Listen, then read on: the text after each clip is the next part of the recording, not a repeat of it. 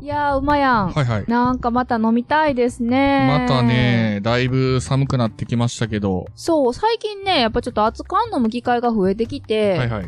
そろそろ、ね、おビールが。うーん、飲みたいなーと思ってるんですけど。やっぱ一杯目はビール。ね、うん寒くなってきたとはいえ。そうそうそうそうそう。マスターと知り合ってから、いろんなものにビールが合うっていうのを知りましたから。ほんまやんね。ね今、夏じゃないけど、今飲んでもきっと美味しいビール、あそこなら飲めるんじゃないでしょうか。では、またお呼ばれ行きますか。行ってみましょう。そこは路地裏の奥の奥にある素敵なお店。ビール屋お呼ばれ。今日もマスターとのおしゃべりを求めて二人がやってきたようですよ。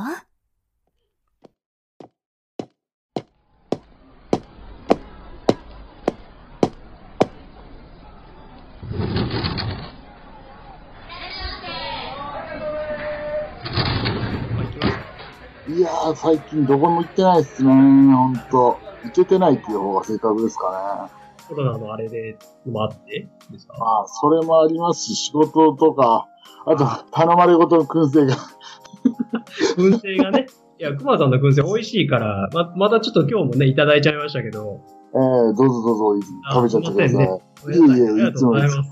こんばんは。いけますかあ、どうぞどうぞ。ちょっとこの観こんばん観は席、隣空いてるんですけど、ちょっとはいはい座ってください。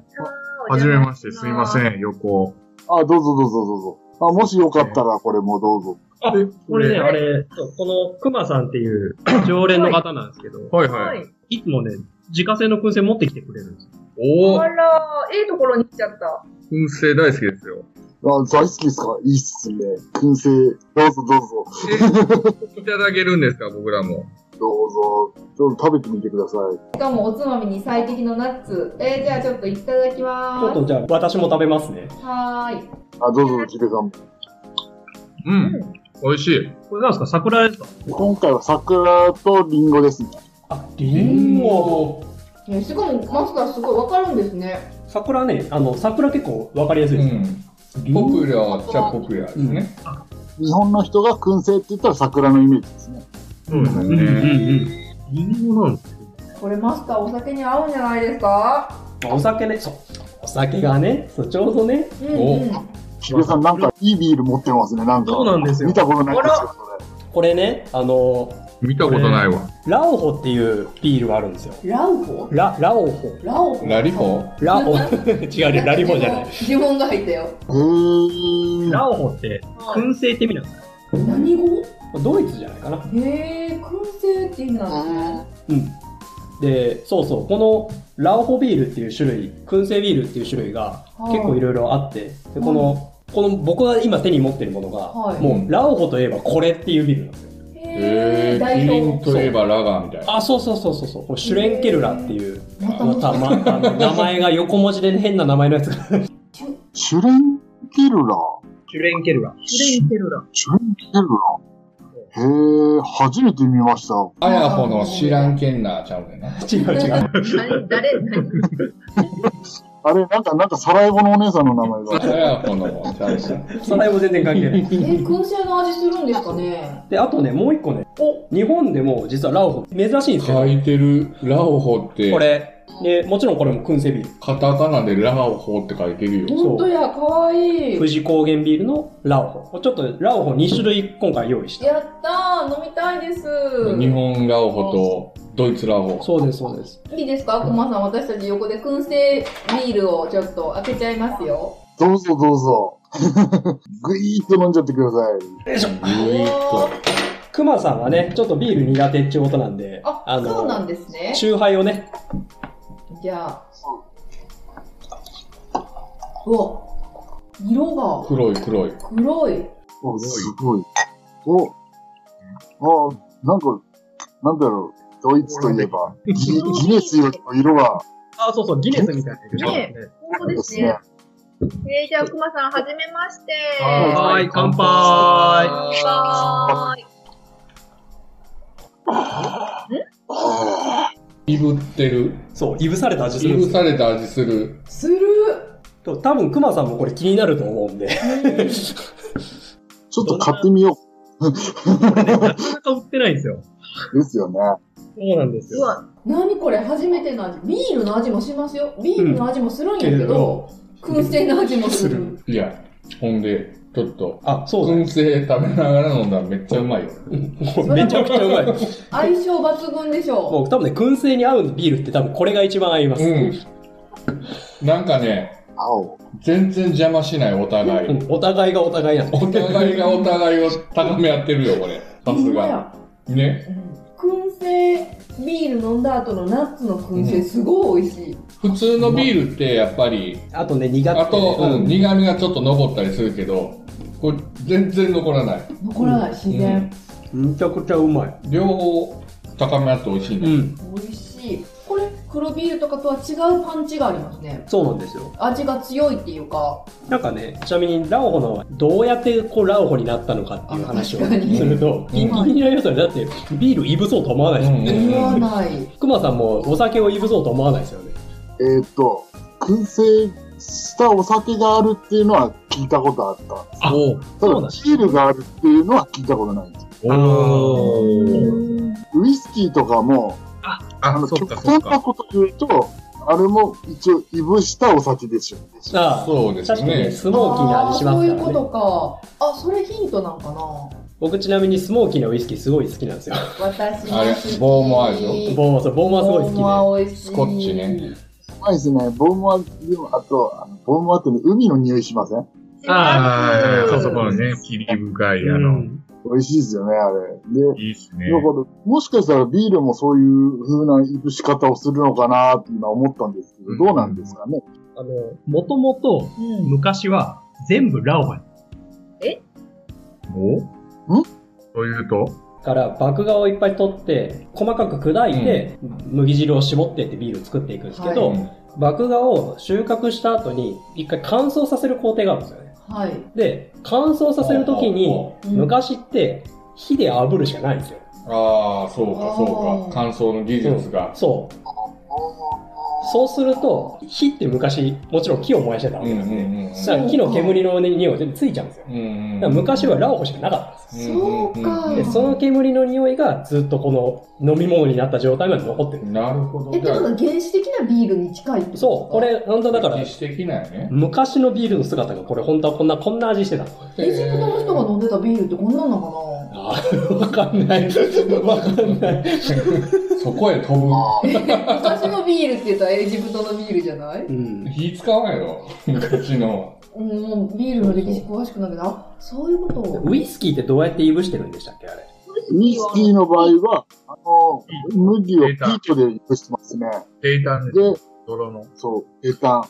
で、で、その後にこう爆汁にするわけですけども、その時はいはにピシッとの匂いがすごいするんですよ。うんうんうんだからさっき言ってたボーモアは、アイラと、な潮風に当たってる土地のピートを使うから、潮の味がするとか言いますよね。あの、海の匂いがするんだって。ねへそうなんえ。美味しい。だから不思議な味。これは美味しいよ。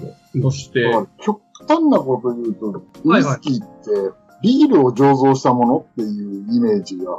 ああ、確かにそれ言われますよね。麦から作るから。確かにね。大麦。同じやはいただはいそこで、その昔ながらの工程で、そのピートを使っていぶしてるっていうのがあるから、もしかしたらあの爆汁からウイスキーの手前になるもの、うんその蒸留する前のものを飲んだら、もしかしたらビール同じような味がするのかなと思でう。もね、確かにね、これのアルコール度数高めたらウイスキーになるかもしれない。これを蒸留していくってことでしょ、そうそうそうです、そうです。あの、ウイスキーの煙い香りに似てますもんね。似てます似てます似てるすごい似てまうーん。コマさん、あれですね、ウイスキーはだからお好きなんですね。ウイスキーは結構好きですね。あー、なるほどね。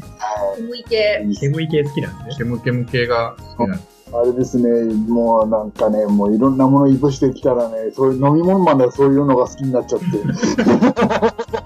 あの、でもウイスキー好きなんでしたら、いろんなもんやっぱり今まで燻製してきたんですか今までいろんなもの燻製しましたね。あ、その中で変なもんありました。うん、こんにゃくです。こんにゃく。やろうと思うのがすごいですけどね。いや、いや、やれるんじゃねえかと思ってやってみたんですよ。はいはいはいそしたら、自分の場合は失敗しました。どうなったってことなの味が美味しくないそれは、自分の場合は、買ってきてそのまんまのこんにゃくをやったんですよ。はい。アク抜きも何もしてない状態でやったんで、はいあの、食べたら口が痛かったですね。痛くなる痛い。痛い。アクが抜けてないんです。アクが強く出るってことですよね。アクが強く出るっていうか、もうアクが凝縮しちゃう。こんにゃく芋自体もほんま危ないっていうもんね。あ、言いますよね、こんにゃく芋ね。こんにゃくを実際自分で作る場合も絶対素ではダメですよ。私自分で作ったことあるんですけどちょっと素手であの触れたところは真っ赤っかになりましたあそこにあの、アクがあの、結晶状になるんで刺さるんです。刺さっちゃそうそうそうそうそう。しばらく痛い感じ。私ね、まあその流れで言うと、タケノコの燻製を食べたことがあるんですよ。タケノコほら、やっぱりこれ言いたかったもん。あのねあのい一服の実家は、裏に、タケノコ山があるんですよ、裏山が。要は、竹林ってことです。そうです。そそうそうそうこで春取って、タケノコを取って、で、それを燻製そうその保存方法に迷った母親が燻製機持ってきて燻製にしたことがあるんですタケノコえ、どうなるんやろでしょでしょで、そのタケノコの燻製を、いわゆるタケノコ生で掘ってくるじゃないですかはい、はい。でアク抜きでまあ湯がくでしょ、そこまではいいですよね。で、あの、うちの場合はそのまま今度味付けて煮込まずに、アク抜いた状態のものをそのまま燻製機に放り込んで、燻製にして、燻製、燻製機に放り込んで、そう。で、いぶして、煙の味だけつけたんですよ。タケノコに。あ 美味しかったですかねえなんかベーコンとかと合わせてパスタとかにしてよく食べたんですけど、はい。お酒にもまあまあ合わんことはないし、おただこれも、燻製にするとなんかタケノコのアクというか、何なんか強く出ちゃうらしくって、えぐみいいですよね。そうそう。で、味っていうよりかは私アレルギー反応が出てしまって。なんかね、今まで一服2回救急車で運ばれてるんです けど、ご飯食べた後に急にお腹が痛くなってて、で、どうも何が原因だったやろうって後から思ったら、タケノコ出た後なんしかも、燻製を食べた後だけお腹壊したんです。ああ。急性胃腸炎。もしかするとなんですけど、はえっ、。と、そのタケノコ自体結構水分が多かったんじゃないですか。多かった、多かった。あの、水で一回煮てるからね、アク抜きでで。すよね。で、あとは、酸っぱくなかったですかあ、酸っぱかった。それ、木作です。木作です。あわかんない。わかんない。あの、燻製の煙って、あの、水と反応すると、木作って言って、すごく酸度の高い物質が生成しちゃうんですよ。ほうほうほうほう。虫除けとかに使われてる。あ、そうです、そうです。あの、プロのあやつの、農家とか使うような液体の殺菌剤みたいになっちゃうんですうんよ。うんうんうん。それを大量に食べるとお腹壊します、多分。言ったら、木作酢を飲んでるみたいなってことそうです、そうです。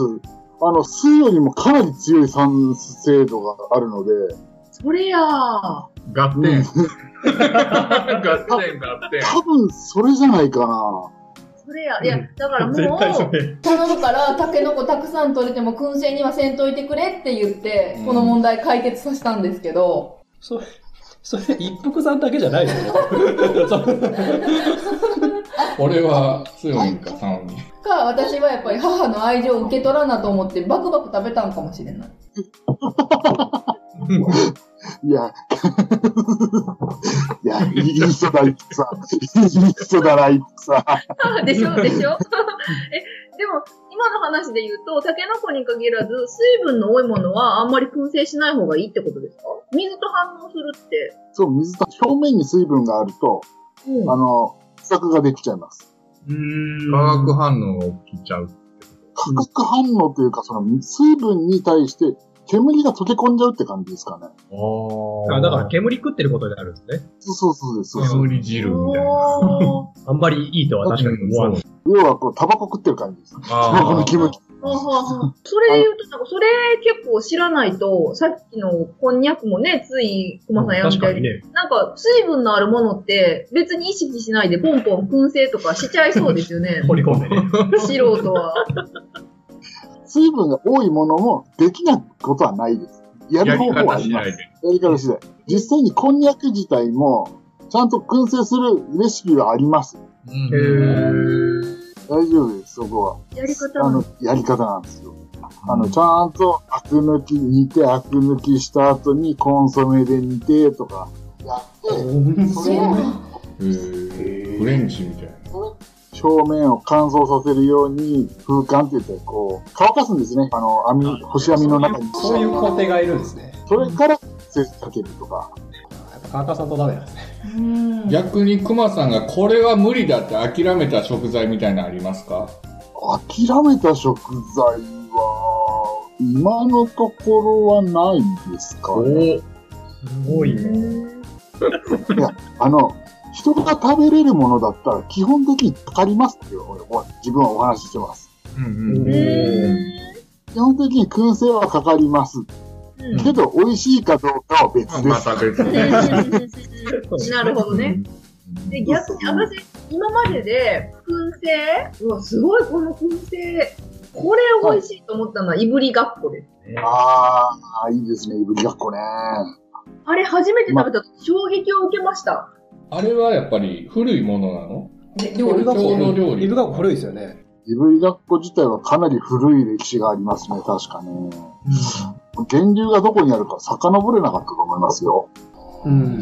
多分、偶然できないんでしょうね、あれ。あんなもんそうでしょいや、このビここのラオホじゃないですけど、多分同じようなもんでしょうね、あんな。そうですよね。かもしれないです。もしかしたら大根を乾かすために、こう。いや、多分そうだと思いますよ。いろりのね、そうそう置いといて。火の上にぶら下げといて、乾いたところをつけてっていうのが、もう大元じゃないかなっていう気はしますけど。あれって、気はしますね。有名なところでやっぱ寒いところだったもんね。うん、そうそうです、そうです。東北の方の。東北、秋田とか。うんそうですね、秋田とか、あと、山形、今自分が住んでるのは山形県の北部ですけど、はいはいその辺にでもいますよ。そうか、今、あれですね。熊さん、山形って、もしかして今、だいぶ寒いで すか結構寒いです。ここら辺、この間、昨日20度以上。昨日25度でした。いいなぁ、なんかですよね。ですよね。ああ、もう、もう、みんな、もう、あれですよ。この辺の、今ね、ここ自分が住んでる地域だと、もう皆さん、バイクを閉まってますからね。あのね。走るわけないですもんね、それはね。ほんまや、雪とかも積もっても走れないし、寒すぎてもダメですよね、あんな寒かったらね、もう体めっちゃ、ゆ手がめっちゃ痛いんですよ。そうですね。まあ、夏は夏でね、カナブン飛んでますしね。カナブンで当たると痛いんですよ。え、当たんの弾丸ですよ、弾丸。うわ大きいカナブンが飛んでて、こう、肩に当たって、こう、肩打ち抜かれたかと思いました。スナイパー。スナイパーに狙われたみたいになる。そうなんだよ。ー。で、クマさんも結構乗るんですよね、バイク。ああ、そうですね。結構乗ってました。いいの乗ってるんですかいやいや、今、自分はちっちゃいのばっかりです。免許も中面までしか持ってませんし。あ、そうなんですね。そうです。乗ったことはありますよ。1600cc のバイクとか。ただ、あの、ちゃんと敷地の中で、ちゃんと、あの、あの一般コードと区切った中でですよ。市場っていう形で、乗ったことあります。燻製止まらないんやけど。美味しいね。美味しい、美味しい。ちょっともう一つの燻製もあるし、もう一つの燻製ビールもさっきなんかそうですねマスター出してくれてたなこの富士高原ビールっていうこれ普通に富士高原ビール自体は、まあ、いろんな銘柄があるんでこれは静岡に行くと買えますうーん最近なぜか関西の方では実はスーパーに売ってますえー、後で教えて。 あそこやな。なぜかわかんないですけど売ってますでおー、お願いします。多分こっちの方がすっきりしてるラオホだと思います。えーこれも、でも色はやっぱり黒い。ね。黒い普通のビールよりも黒いです。泡立ちは普通でもさっにきよりは黒くないかなち。ょっと薄い。うん。うん、なんかやっぱちょっと薄いですね。あ、ちょっと薄いですね。じゃあ。じゃあ、いただきまはいいただきますす。二杯目。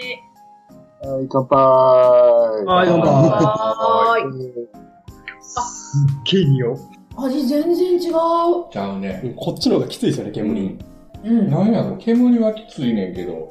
でもすっきり味はす水る水分っていうか、味はすっきりしてお水がなんか日本のお水やからかして。あ、そこうん、味めちゃくちゃすっきりしますね。そうですね。さっきの方が煙感は少なかったけど、ガツンと感はあっちの方があって、こっちの方がすっきりしてる。飲む前の煙が結構特徴的ですね、こっちね。うん。そして、合う わ。燻製の、間違いなく燻製のナッツが美味しい。なナッツがうまい美味しこれ、熊さん、燻製のナッツって、どれくらいの時間やるんですか、このいただいてる燻製。大体3時間ですね。時間。 3時間で寝かしが1週間ぐらいですかね。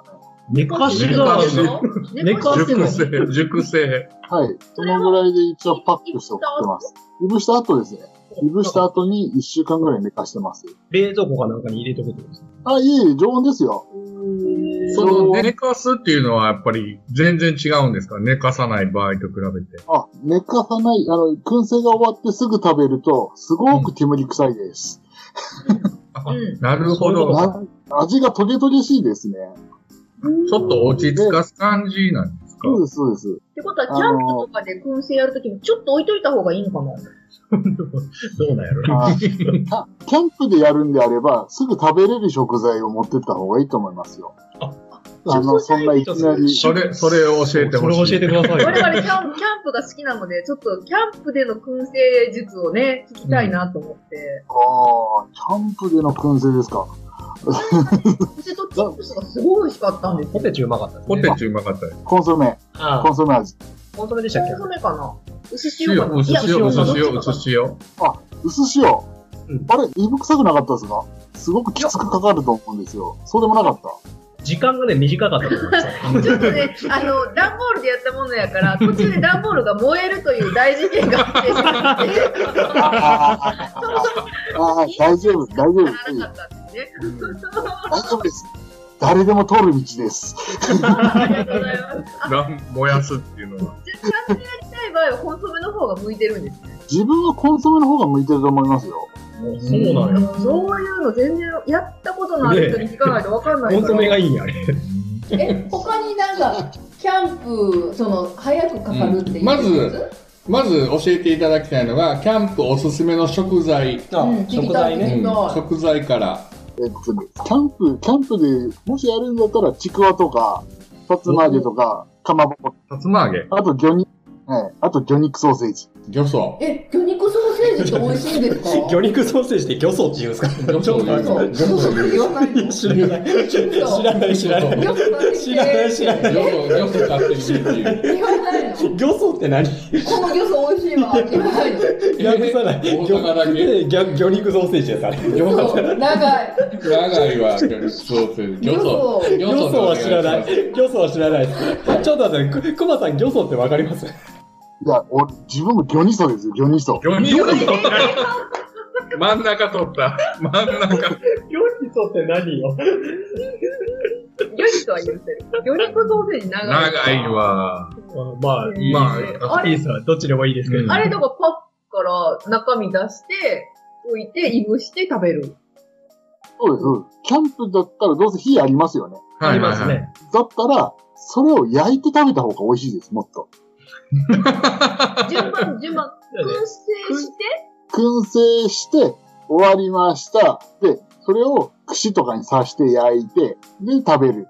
それ美味しそうかも。香り香り残ってるもんなんですよ、残ります、残ります。むしろ強く感じます。それ。じゃあ今のちくわとかも同じですか一回燻製かけた後、軽く焼いた方が美味しい。美味しい。美味しい。へそうなんや。焼いた方がいいんや。初めて聞いた。で、食材自体温まりますし、うんもっと美味しく食べれますよ。それに、あの、香りも強く感じます。もう、いぶして、焼いて食べるときにはもう何もつけずに。いや何もつけなくてもいいですし、パンに挟んでもいいですし。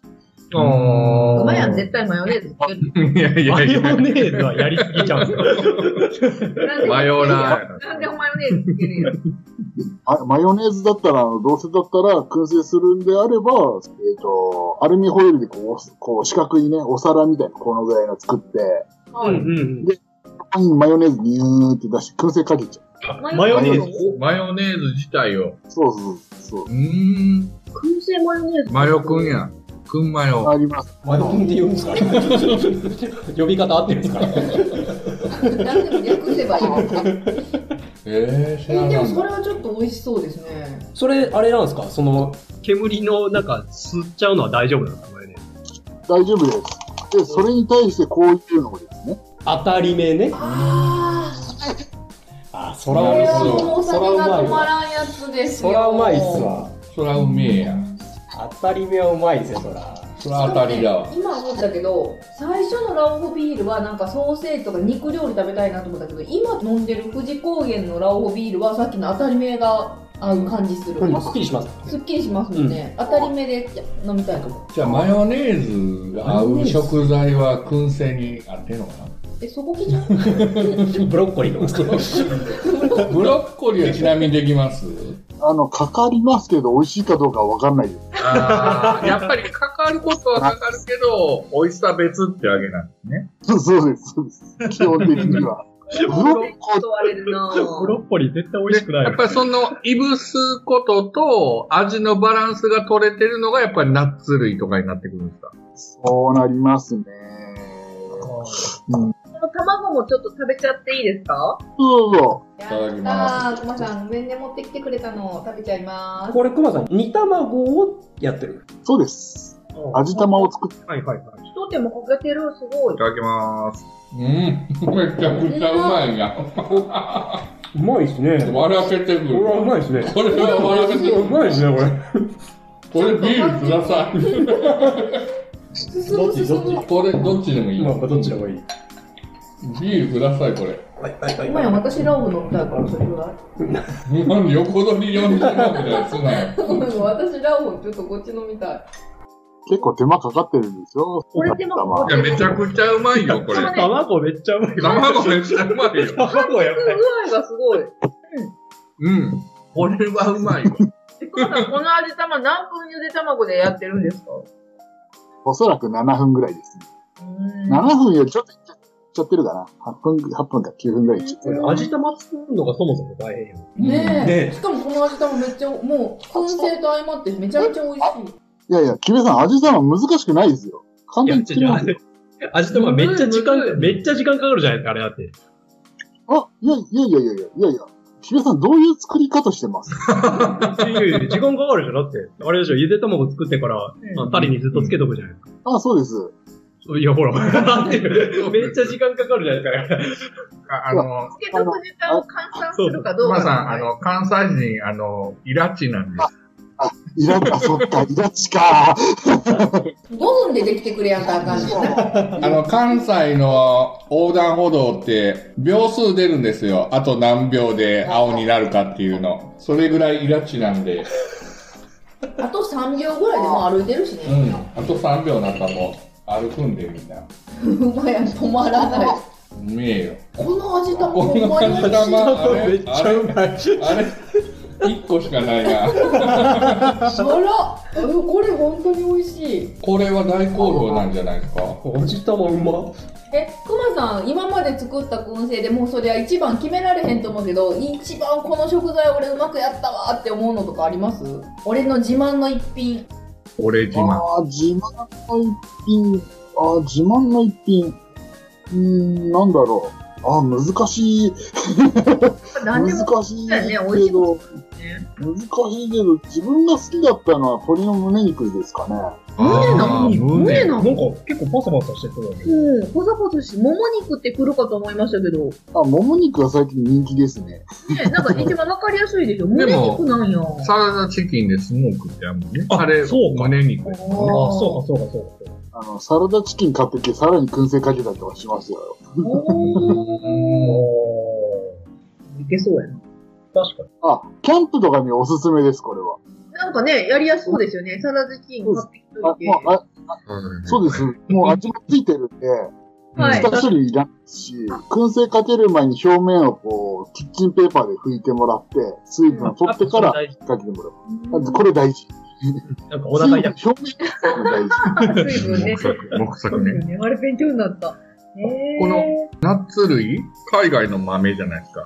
日本の豆の大豆大豆とか、エンドウ豆とか、枝豆って美味しくないんですか燻製。枝豆の燻製はできますね。なんか枝豆の燻製ってなんか皮ごといくやつありませんそうです。皮ごといきます。枝豆の燻製は。。そういうこともう茹でて食べられる状態までして、そこから燻製です。あれは、あれは私、いり豆好きなんですけど、あの節分の時に投げるやつ。あれも美味しいんじゃないナッツみたいになるやん。多分美味しくなりますね。ねうん、できると思います。はい。私、いり豆結構おやつにポリポリ食べるんですけど。ただ、塩味とかは自分でつけてくださいねっていう。あ、そうですね、そうですね。あれ素朴なあのままの味やから、確かにね。ちょっとおつまみにするにちょっと塩気があってち。ょっと、ちょっと物足りないかなーっていう感じはしますね。やっぱ味入れとくのが、さっきの味玉もね、うん。味玉。 味玉めちゃくちゃうまかった。欲しいな。欲しい欲しいあの、あの、よく、よく食べてもらった方には、あの、一週間分のお酒が3日でなくなったらどうしてくれるっていう理由的なクレームをわかるわかるわかるわかるわかるわかる。よくいただきますね。それはクレームなのかって言ってるんですけ ど。あの、いろんなとこで聞かれたかもしれないですけど、クマさんの燻製との出会いって、いつ頃なんですか今からだいたい15年から6年ぐらい前ですね。なれ、なれそめね。なれそめ。あの、バーベキューがした。バーベキュ炭焼き、そう、炭焼きでバーベキューがしたいと思ったわけですよ。でただ、大きいコンロはいらないなっていうので、うん。持ってたんですよ。なんですけど、その時たまたまコストコ行っちゃったんですね。ー。コストコね。そう、コストコ行ったらなんかバーベキューに使えそうなグリルが売ってるなと思って。で、その取扱説明書をよーく読んでたら、これスモークもできるよと。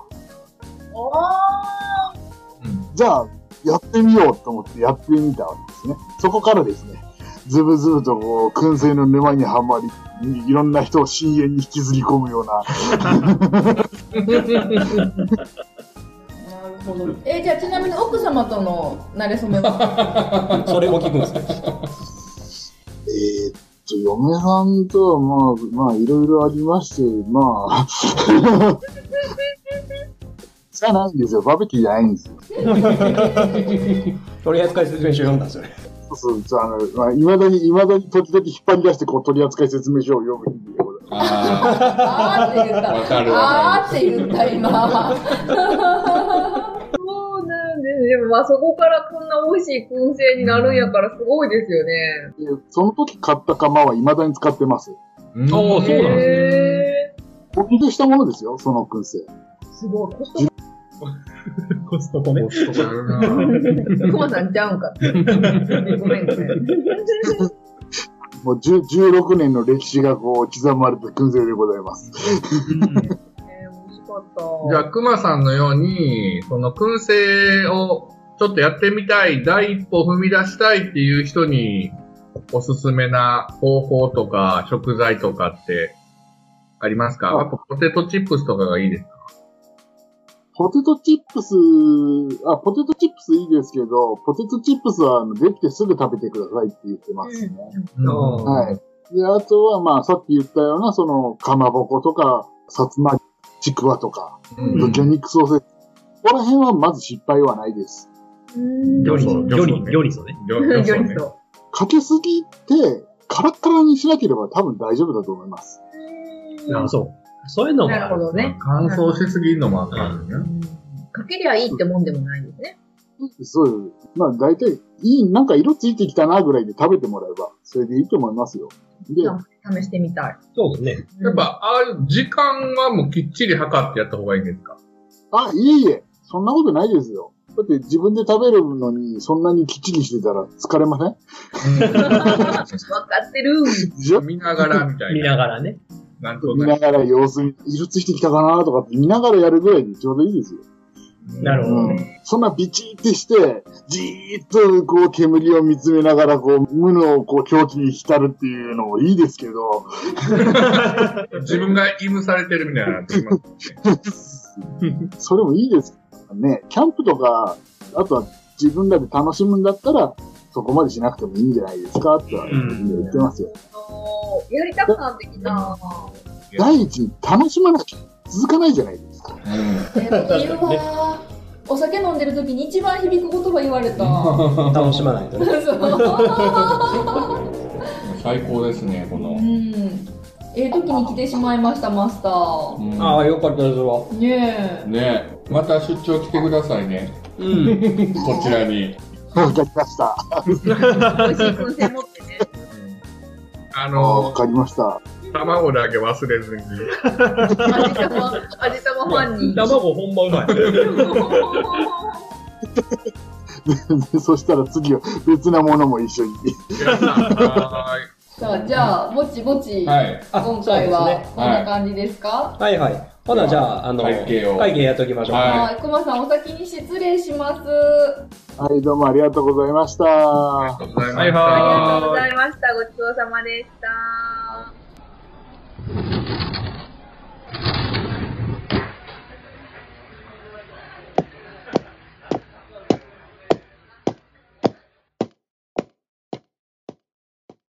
イエイイエイ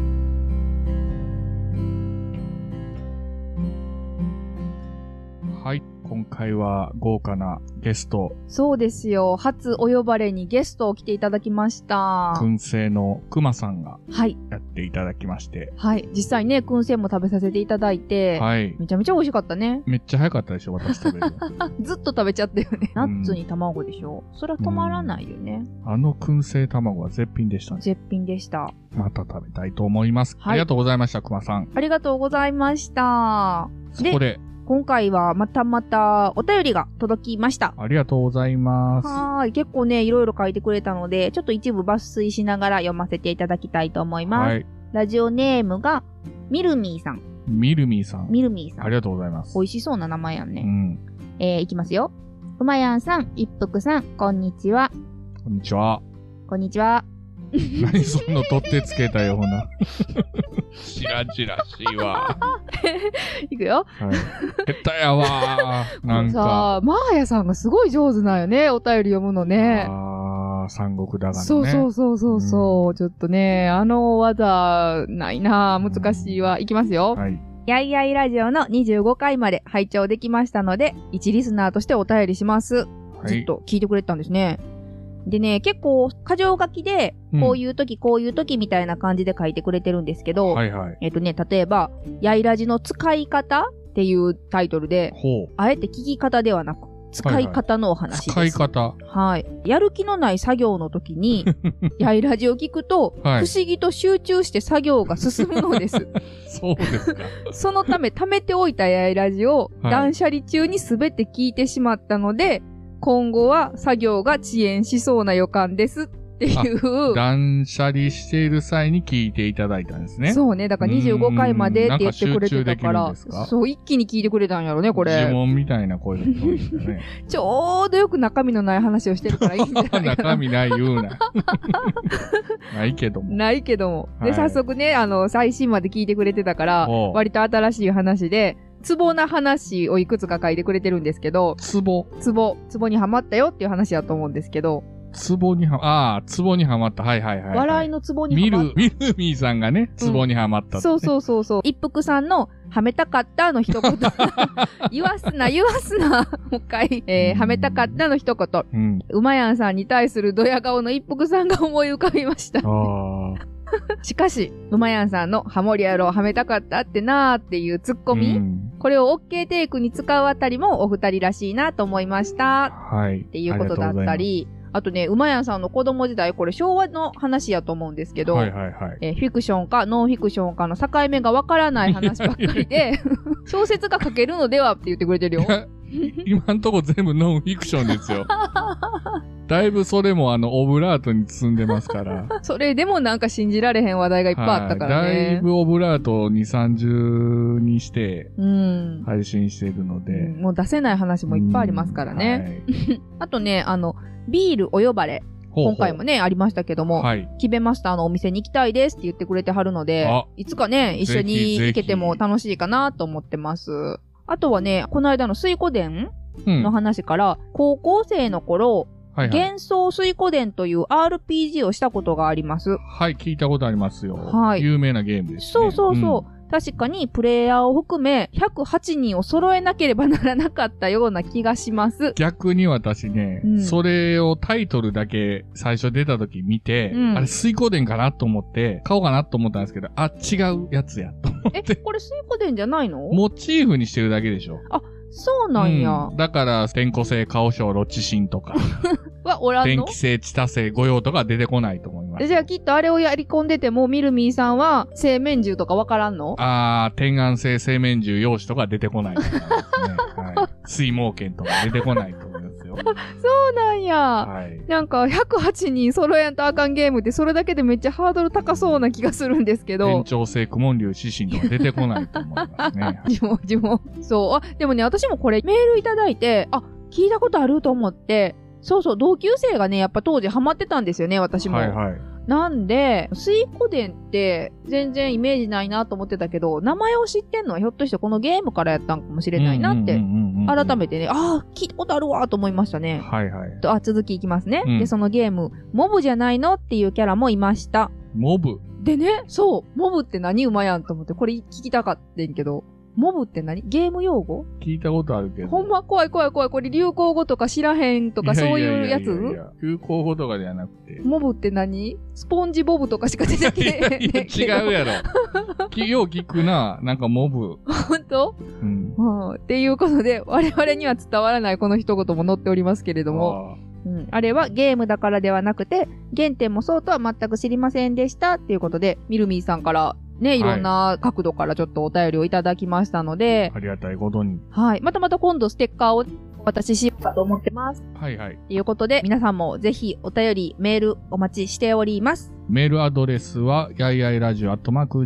gmail.com。ハッシュタグはカタカナで、やいラジと書いていただければ、何かしらの反応を我々がすると思いますので、ぜひぜひ、ハッシュタグつけてつぶやいてみてください。はい。で、私たちよく言うん忘れるけど、ハッシュタグお呼ばれもチェックさせていただいてますので、はいい、ろいろね、ビール飲んだ後お呼ばれでつぶやいていただくのも嬉しいですお。呼ばれは、ひらがなで。そんな感じです。ではではまた、はーいありがとうございましたあ。りがとうございました。